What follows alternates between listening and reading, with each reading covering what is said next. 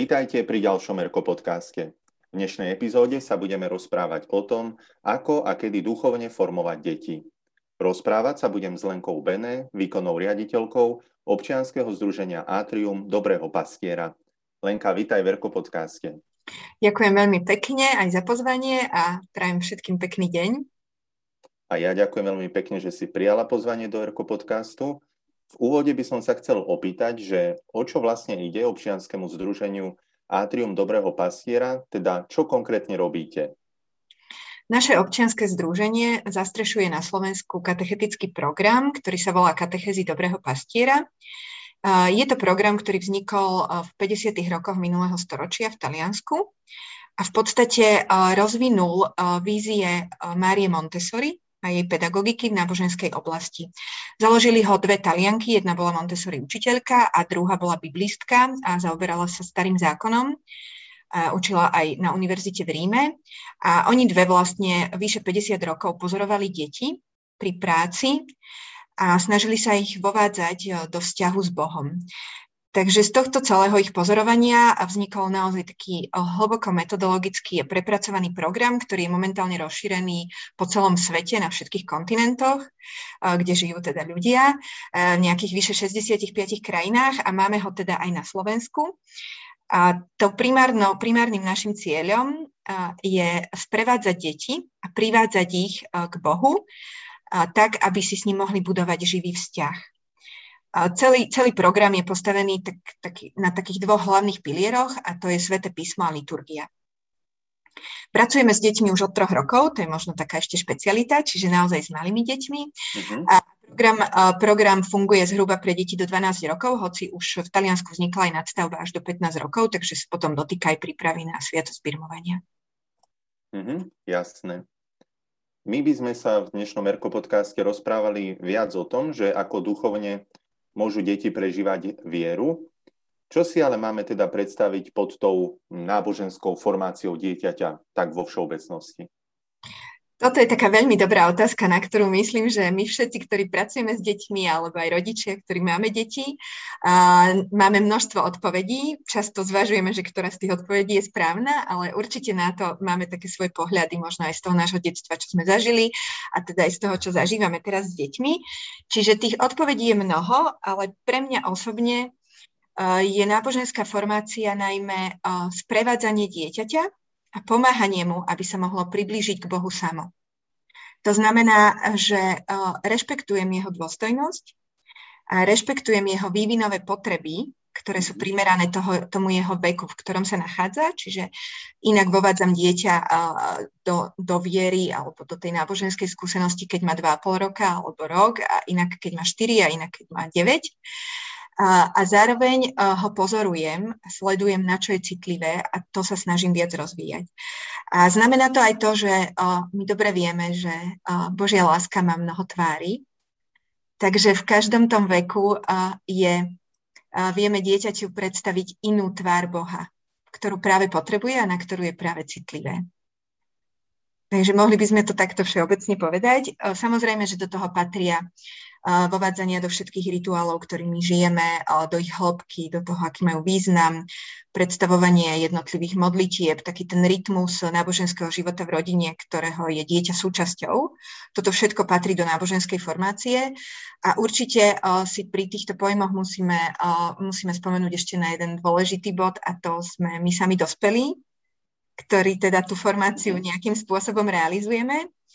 A je to v podstate taký zásadný, zásadný bod, pretože hovorí sa, že my rodičia sme vlastne prvým obrazom Boha pre dieťa.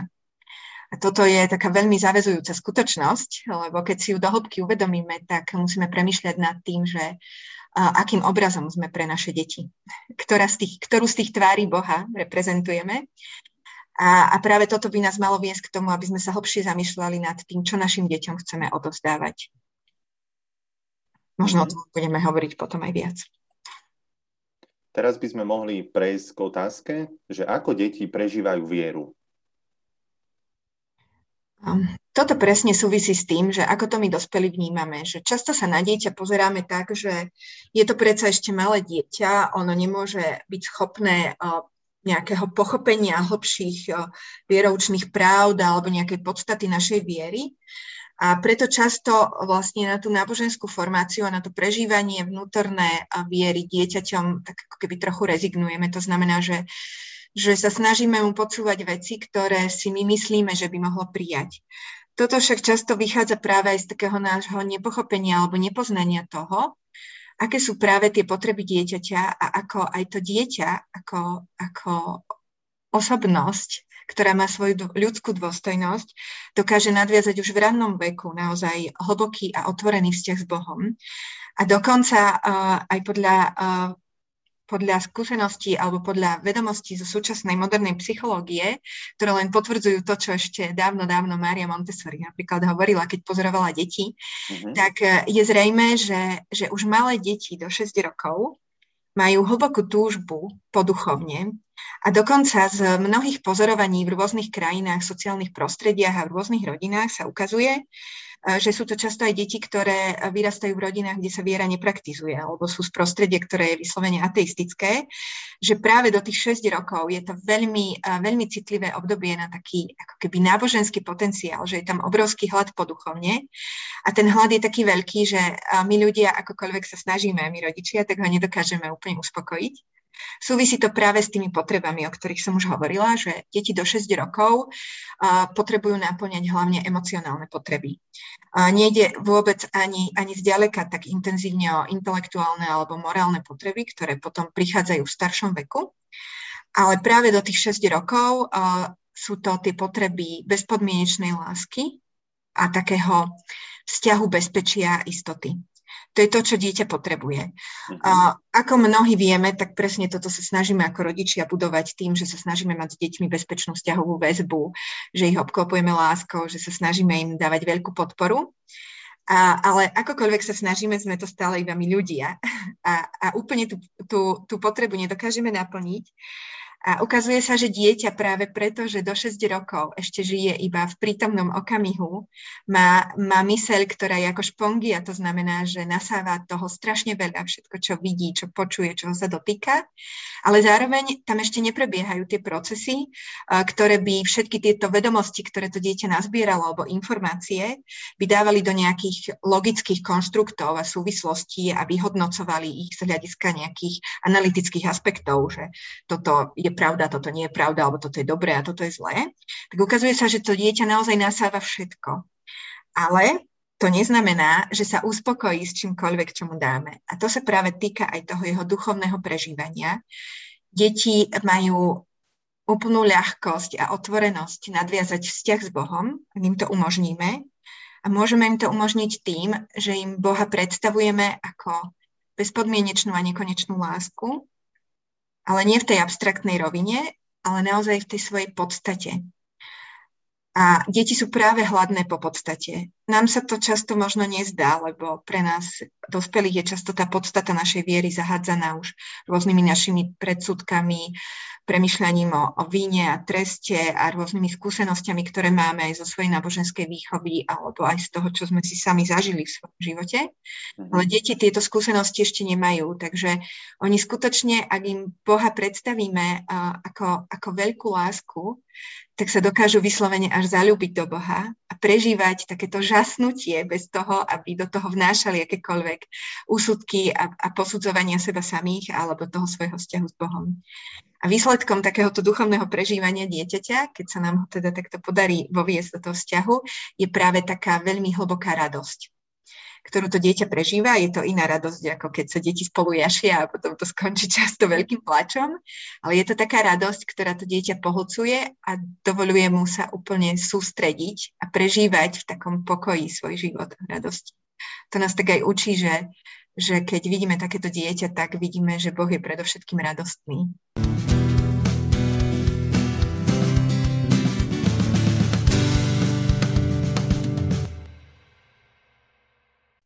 Skúsme si teraz povedať možno takých pár praktických typov, čo robiť doma s deťmi, ako ich viesť v tomto duchovnom prežívaní, možno od tých najmenších po tie väčšie. Um, tak ako som už povedala, že tá prvá vec je, že my potrebujeme našim deťom predstavovať tie najväčšie skutočnosti, ale takým jednoduchým jazykom. To, že pre nás sú často naše náboženské konštrukty, možno sa nám zdajú zložité alebo príliš abstraktné, je pravda, ale to je práve preto, že my už v tom máme aj tú skúsenosť tej našej analytickej mysle a, a všetkých našich skúseností a moralizovania a, a takýchto podobných vecí. Ale pri dieťati si musíme uvedomiť, že ono je naozaj hladné po podstate, ktorá by mala byť podávaná čo najmenej slovami, ktoré sú najvystižnejšie. A zároveň je tam veľmi dôležitý ten aspekt, že si musíme uvedomiť, že my sami sme iba sprievodcovia. A že my nie sme učitelia v tom zmysle, že by sme všetko vedeli a všetkému rozumeli, takýmto učiteľom je jedine Kristus. A to znamená, že keď uh, sa snažíme deti vovádzať uh, do náboženských pravd, tak my sami sa nimi nechávame na novo oslovovať spolu s deťmi. Takže sme, to dieťa, nie je to, že to dieťa je poslucháč a my sme učiteľ, ale obidvaja sme poslucháči a ten, kto nás učí, Kristus. A uh, ľahko sa to počúva, ale teda ako si to predstaviť v tej domácej mhm. realite napríklad, tak určite takým tak, takým prvým prvkom, ktorý možno aj mnohí doma realizujeme, je modlitba s deťmi. Modlitbu s deťmi môžeme realizovať v podstate už od malička, odkedy si dieťa, dokonca ešte keď my ženy nosíme dieťa v brúšku, sa môžeme spolu s ním modliť, pretože to dieťa nás počuje, keď si ho prinesieme domov z pôrodnice do našej rodiny, tak uh, môžeme premieňať také chvíle toho aj hrania sa s dieťaťom alebo krmenia s dieťaťom na to, že, že spievame treba nejaký, nejaký verš zo žalmu, ktorý hovorí o sláve Boha už toto naše dieťa počúva, počuje ten rytmus toho, toho spevu, počuje tie slova, aj keď si hovoríme, že asi im ešte nerozumie, ale tie slova sú tie semienka, ktoré sa mu už sadia do duše.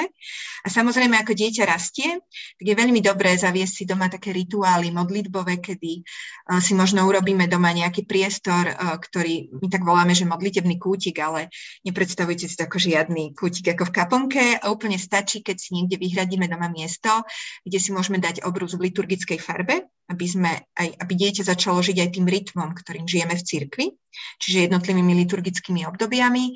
Môžeme si tam dať nejakú peknú ikonu o Svetej rodiny alebo Panny Márie s Ježišom. Neodporúčam ikony krížov alebo zamerania na utrpenie alebo svetých. Na to ešte malé deti nie sú, nie sú zamerané. Ale naozaj tá sveta rodina je taká fajn. Dať si tam možno sviečku a stretávať sa tam pravidelne, treba raz za deň spolu bez toho, aby sme, aby sme tam riešili nejaké dlhé formulované modlitby. Skutočne si tam hlavne s menšími deťmi, to znamená už s deťmi okolo roka a pol, si tam môžeme sadnúť a spontánne vlastnými slovami poďakovať napríklad za všetky dobré veci, ktoré nás ten deň stretli a nechať aj svojim deťom taký priestor, nevsúvať im slova, ale nechať im aj priestor na to, že deti poďakujú často za to, že sa im podarilo postaviť nové auto z lega a je to úplne v mhm, poriadku. A, a takisto e, deti, deti v takomto rannom veku ešte uh, oni majú takú tú modlitbu chvály a vďaky.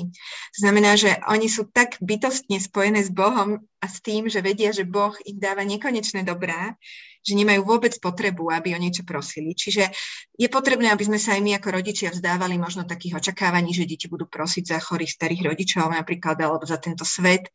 Ani im to netreba podsúvať, ani to netreba od nich vyžadovať.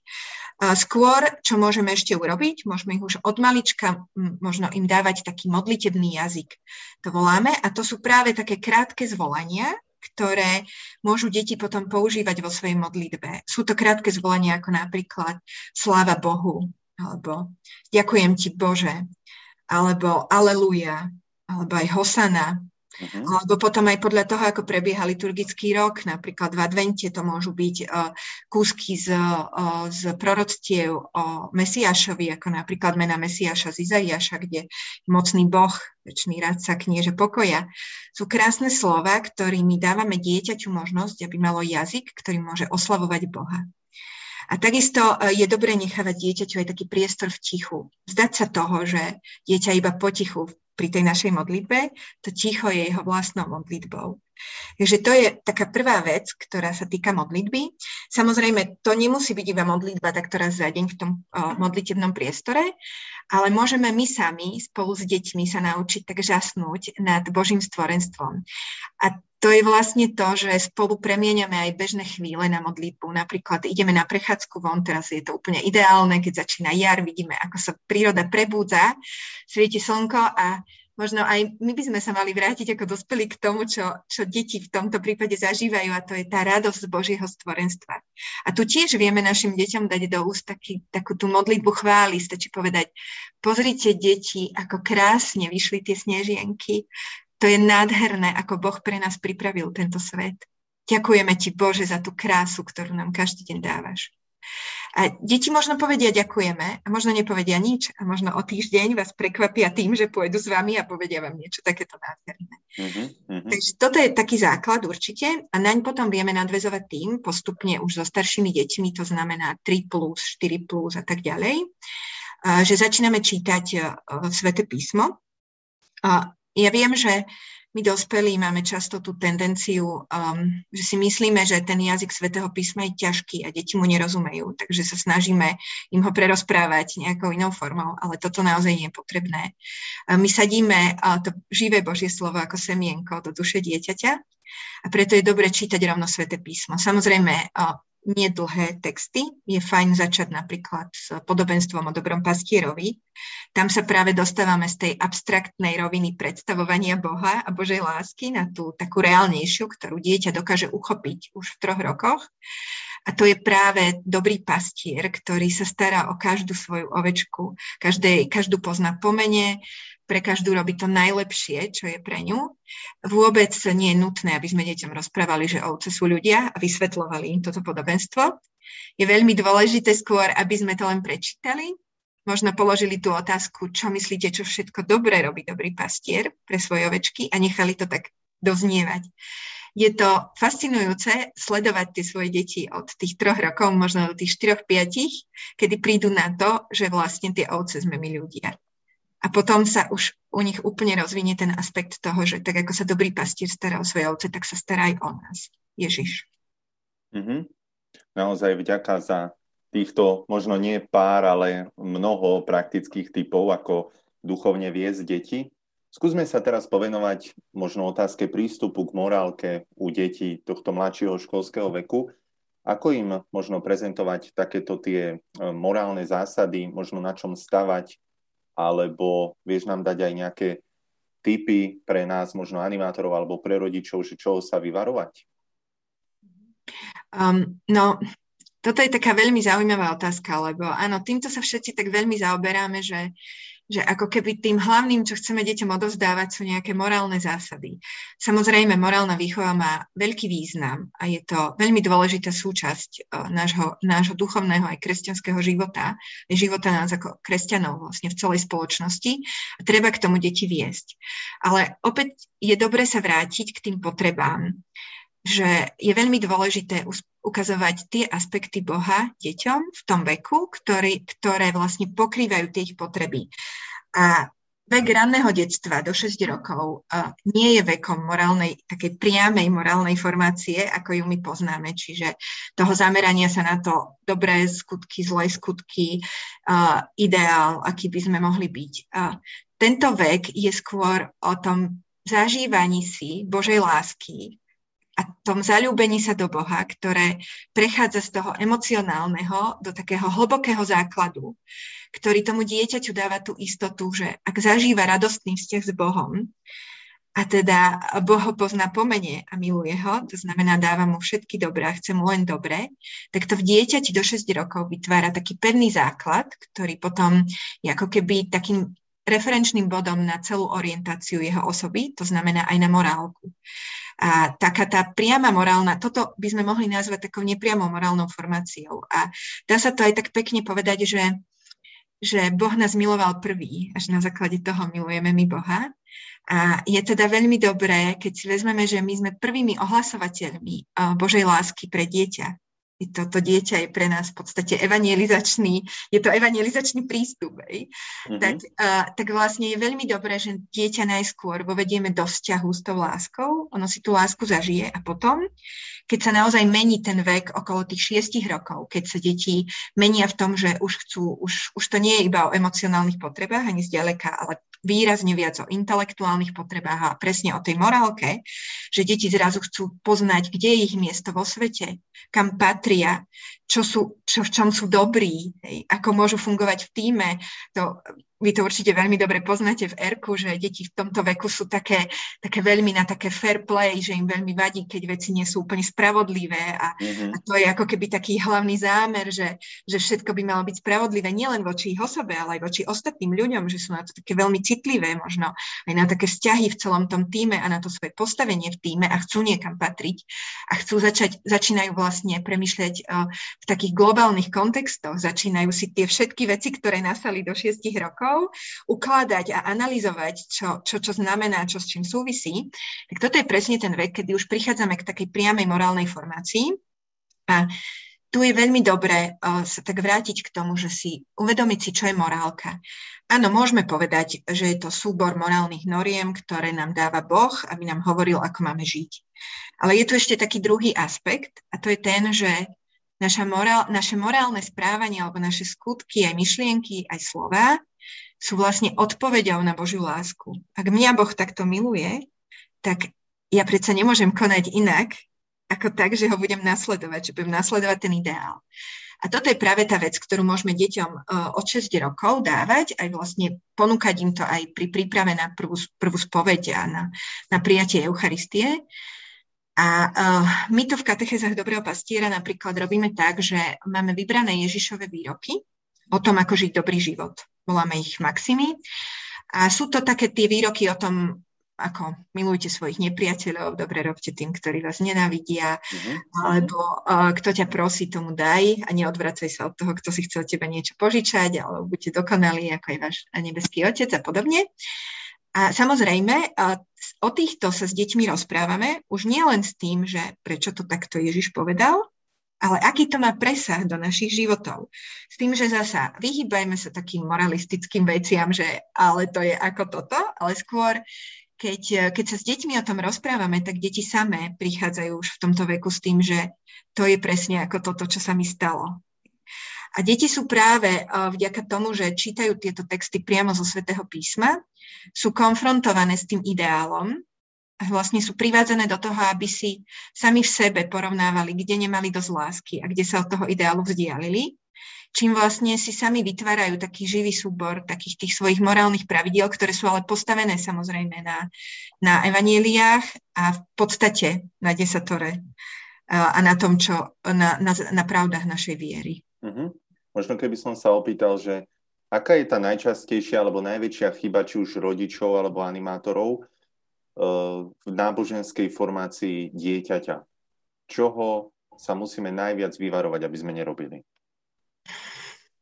Ach, tak toto, je, toto veľmi závisí od každého z nás, samozrejme. A myslím, že zase treba byť trošku k sebe aj zhovievavý, že kto nič nerobí, nič nepokazí, takže zase nie je cesta úplne, aby sme, aby sme sa týmto až tak extrémne trápili, ale samozrejme je dobre sa tým zaoberať, pretože vždy sa môžeme zlepšovať. A asi také najčastejšie chyby, ktoré sa nám stávajú všetkým, počnúť s rodičmi, animátormi aj katechetmi, sú možno tie, že si skutočne neuvedomujeme, že už malé deti dokážu prijať podstatu našej viery a tak sa nám stáva, že sa to snažíme všelijako zastierať.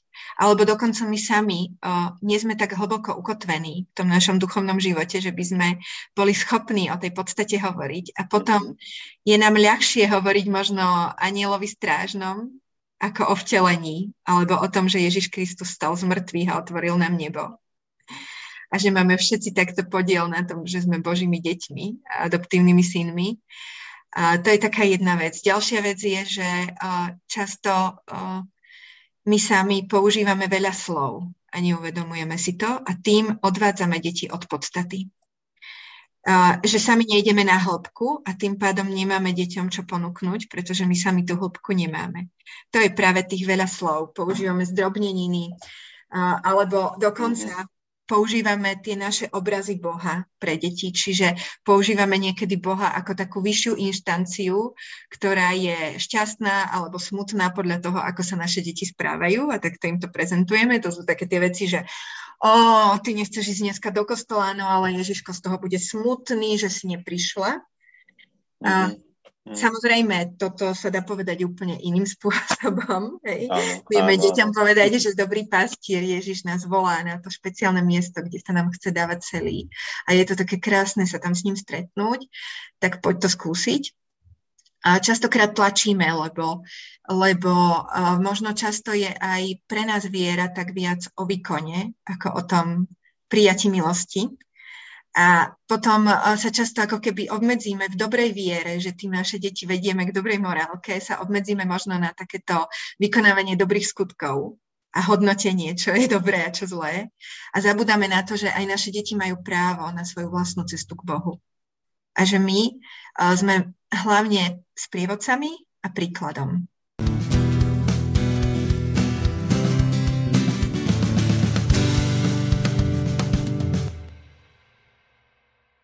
Prežívame teraz obdobie pôstu, o chvíľu budeme prežívať obdobie Veľkej noci, ktorá je spojená nielen s radosťou zo zmrtvých stáleho pána, ale je spojená aj s okamihmi jeho ťažkého utrpenia a umúčenia. Akým spôsobom sa máme s deťmi rozprávať aj o týchto zánlivo negatívnych udalostiach? No, je určite dobré, aby sme s deťmi žili v tom rytme liturgického roka, čiže určite nie je správne teraz, keď vlastne sa nemôžeme s deťmi stretávať vôbec na nejakých animačných programoch alebo katechézach, tak e, nie je dobré, aby sme v rodine Veľkú noc zúžili len na maľovanie vajíčok a pečenie koláčov. To uh-huh. určite. A je veľmi dobré, aby sme e, deťom, tak ako som povedala, teda, aby sme im ich vovádzali do takých veľkých práv našej viery a veľkonočné tajomstvo je predsa tou základnou veľkou pravdou našej viery. Je to však dôležité, um, pozrieť sa na to, v akom veku sú naše deti. Pokiaľ máme deti, ktoré sú, sú už v tom mladšom školskom veku alebo dokonca sú už na druhom stupni základnej školy a viac, tak určite je veľmi fajn s nimi preberať naozaj pôst z hľadiska toho, čo to znamená ako príprava samých seba a, a hlavne také tie radosť, ale nezameriavať sa len na tie, na tie negatívne vlastnosti pôstu pred to Veľkou nocou a, a primárne na to utrpenie, ale zameriavať sa aj na to, že pôst je predsa radostná príprava na najväčší sviatok, ktorým je vzkriesenie a vzkrieseniu ale musí predchádzať smrť, pretože ak zrno neodumrie, tak neprinesie úrodu. A to je tá hlavná podstata a potom rozšíriť ten pohľad na to vzkriesenie o, to, o ten aspekt, že uh, je tam veľký kontrast tmy a svetla. A to svetlo, ktorým je z mŕtvych stali Kristus, je vlastne svetlo, ktoré sme aj my dostali pri krste. Takže on žije v nás práve cez, cez sviatosť krstu. Je nádherné si toto s deťmi prežiť a ak máme teda staršie deti už, ktoré chodia už na základnú školu, určite nerezignujme ani na modlitbu krížovej cesty, aj v domácich podmienkach s tým, že skúsme zapojiť viac naše deti a skúsme možno uh, spolu pripraviť krížovú cestu, ktorá nehovorí tak primárne o bičovaní a krvi a o tom, ako vojaci pribíjajú Ježiša na kríž, ale oveľa viac hovorí o tých motiváciách a môžeme sa s týmito našimi deťmi, hlavne s takými, ktoré treba už majú aj 9-10 rokov, pozerať aj na to, aké to má presahy do našich aj ich životov. Čiže pozerať sa na Ježiša ako príklad trpezlivosti, pokory, veľkej lásky ku všetkým ľuďom. A porovnávať si vlastne zase svoj život voči tomuto ideálu. Pokiaľ samozrejme žijeme v rodinách, čo mnohí žijeme, kde máme aj menšie deti, po 6 rokov a teda aj staršie deti, takisto by bola veľká škoda, aby sme počas pôstu rezignovali napríklad na modlitbu krížovej cesty alebo na rozprávanie sa o pôste tiež ako jednak aj o tom telesnom, ale aj o nejakom takom duševnom a tiež aj o almužne, o pomoci blízkym okolo nás. A čo sa týka tej krížovej cesty, ak máme menšie deti, tak je naozaj veľmi dôležité, aby sme sa veľmi vyvarovali pri tej modlitbe takých tých krvilačných detailov, by som to mhm. nazvala. Ono to tak zvádza. A hlavne, ak máme treba aj menších chlapcov, tak to ešte zvádza sledovať tam vojakov a sledovať celé to utrpenie. Ale mali by sme pozornosť detí upriamiť naozaj skôr na to, že je tu stále tá nádej a že toto všetko Ježiš podstúpil preto, lebo nám chcel priniesť to svetlo, ktoré tu stále je a tešiť sa na ten aspekt tej radosti, že vlastne už máme len 5 týždňov, 4 týždne, 3 týždne a tak ďalej do Veľkej noci, do toho, do toho veľkého tajomstva, kedy sa nám najskôr Ježiš dal v chlebe a vo víne a následne, keď zomrel, tak to vôbec nebol koniec, ale ale vlastne prišlo to svetlo, ktoré tu stále je.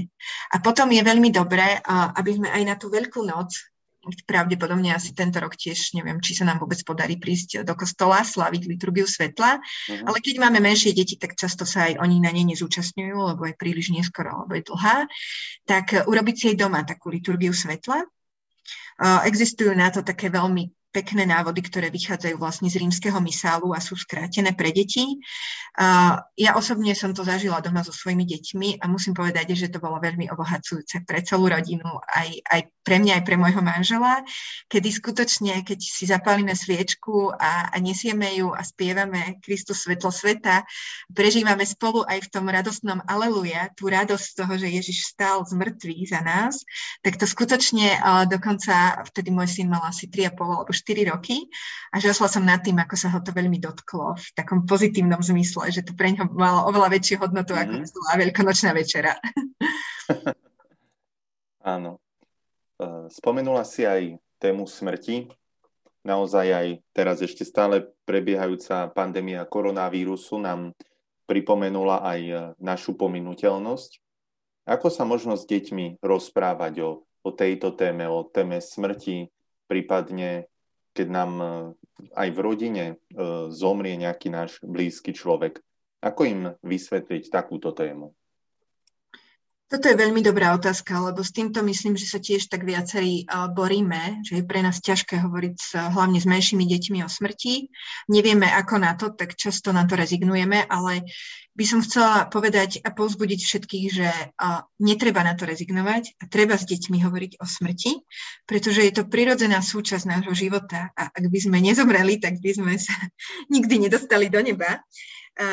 My na to v katechézach Dobrého pastiera vlastne používame vlastne Svete písmo, lebo. Svete písmo nám dáva taký dobrý návod, sám Ježiš svojimi slovami nám dáva taký dobrý návod na to, ako máme vnímať smrť. A je to v Evaníliu podľa Jána v 12. kapitole, verš, verš 24, pardon, verš, áno, 24, kde Ježiš hovorí, ak pšeničné zrno nepadne do zeme a neodumrie, ostane samo. Ale ak odumrie, prinesie veľkú úrodu. A ako si môžeme tieto v istom zmysle pre deti abstraktné slova, pre dnešné deti zvlášť, než je úplne s prírodou, uh, ukázať tak, tak konkrétne je, že môžeme si aj doma uh, zobrať pšeničné zrno a zasadiť si ho, tak možno po nejakých 5-6 dní a potom zasa 5-6 dní do druhého kvetináča, do tretieho, tak aby sme dosiahli to, že budeme mať teda aspoň 3 tie kvetinače a tam nádherne vidno tú premenu toho zrna. Takže keď si vezmeme to zrno také suché, obyčajné, je tvrdé a suché.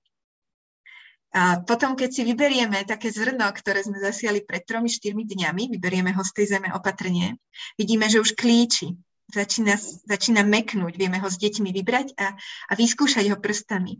Keď vyberieme to ďalšie, tak zistíme, že tam už je rastlinka, ktorá má, ja neviem, 12 cm, nádherné zelené lístky a už tá šupka je veľmi meká. A keď vyberieme to posledné, ktoré má už nádherné, dlhé zelené lístky, tak častokrát už vidíme, že je tam už len šupka. To znamená, že, že vlastne to vnútro toho zrna už odumrelo. A na záver si môžeme zaobstarať klas, zo žatvy, kde vidíme zasa, že z toho jedného zrnka vzniklo ako veľa zrniek. Môžeme ten klas vylúpať a porátať je ich niekoľkonásobne viac. A keď sa na to celé pozrieme, tak môžeme žasnúť nad tým, že čo nám Ježiš týmto hovorí. Že vlastne z toho jedného zrnka vzniklo tak veľa zrniek. A keď to potom presunieme, vôbec nemusíme deťom vysvetľovať, môžeme to nechať aj tu, alebo keď naozaj niekto blízky zomrel, tak eh, vieme sa s deťmi rozprávať aj o tom, že keď človek zomrie, tak ho pochovajú do zeme. To je ako to zrnko. Aj to sme pochovali do zeme. Ale pozri, z toho zrnka niečo vyrástlo. To znamená, že, to je, že sa niečo premenilo. Aj s tým človekom, ktorého pochovajú do zeme, sa niečo také deje. A vôbec nemusíme deťom vysvetľovať tak infantilne, že odišiel do nebíčka a podobne, ako to robíme, alebo že sa na nás pozerá, kýva nám z oblačika, to, toho sa vyvarujme. Deti, uh, deti naozaj rozumejú podstate svojím spôsobom. Pokojne to môžeme nechať tu a deti, keď same prídu s otázkou alebo s vetou, že to znamená, že napríklad aj stará mama je teraz už premenená, tak ako to zrnko, tak môžeme povedať áno, presne tak. Lebo Boh premieňa tieto mm-hmm. veci. A samozrejme, ak, ak sa na toto dáme, tak prvá vec, ktorú by sme ako dospelí mali spraviť, je chytiť si to sväté písmo a premeditovať si ten text. Čo to pre mňa osobne znamená aj v kontexte treba z tej smrti v rodine. A potom sa do toho pustiť s deťmi. Teraz by som ešte chcel prejsť k jednej e, stati zo svätého písma, kde Ježiš hovorí nasledujúce slova. Veru hovorím vám, ak sa neobrátite a nebudete ako deti, nevojdete do nebeského kráľovstva. To sa teda poníži ako toto dieťa, ten je najväčší v nebeskom kráľovstve. Ja by som sa chcel opýtať, čo to vlastne znamená? V čom máme byť ako deti? To je, to je krásna otázka a my často v katechézach používame takú vetu, že to je veľké tajomstvo. Táto veta mi teraz úplne napadla, ako si to povedal, pretože je to skutočne veľké tajomstvo a myslím, že je to na takú osobnú meditáciu každého z nás, že si, že si chytíme toho Matúša 18. kapitolu a prečítame si tieto dva verše a rozmýšľame, čo to znamená konkrétne v našom živote. A tých, myslím, že tých náhľadov alebo pohľadov a vysvetlení je nekonečné množstvo. Tak ako si hovoríme, že vždy, keď čítame písmo, tak na nás inak pôsobí a vidíme, vidíme v ňom rôzne rozmery pre mňa osobne, ale ako človeka, teda, ktorý sa venuje deťom a vovádzaniu detí do viery, uh, momentálne to znamená, že keď pozorujem svoje deti, a je dobré pozorovať deti, s ktorými pracujeme alebo ktoré máme doma, tak vidím, že akú obrovskú dôveru majú tie deti napríklad voči nám ako rodičom.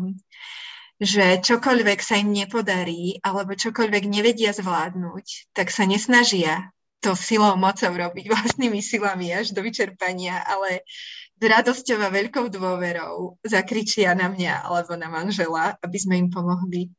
A je to taký obraz pre mňa, ako aj ja, keď niečo nezvládam, môžem zakričať na Boha, aby mi pomohol. A tak sa premieniam na dieťa. A takisto je to tá istota, že tie deti a, sú presvedčené bytostne, že od nás ako rodičov dostanú len dobré veci. A tak to je tiež pre mňa také inšpiratívne v tomto. A isto je tam ešte ďalších, ďalších viac významov a možno je to aj také dobré pozvanie do pôstu, ešte nám zostáva pár týždňov z pôstu, aby sme si sadli a rozmýšľali nad tým, kde môžeme byť viac ako naše deti. A možno si sadli a pozorovali tie naše deti a, a na základe toho premyšľali, ako môžeme byť bližšie k nebeskému kráľovstvu ako deti. Mm-hmm. Naozaj dnes sme sa aj v Verko podcaste bavili o takej naozaj všeobecnej téme duchovného prežívania detí. Možno keby si tak v závere mohla pre rodičov alebo pre animátorov, katechetov zhrnúť toto duchovné prežívanie detí do nejakého jedného odkazu alebo nejakej jednej rady. Čo by si povedala ty?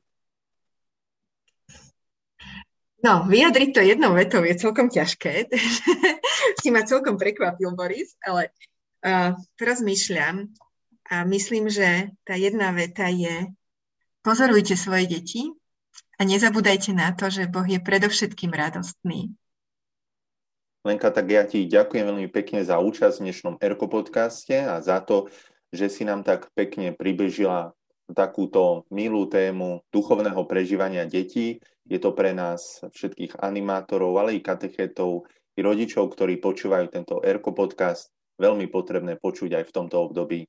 Tak ja ti veľmi pekne ďakujem.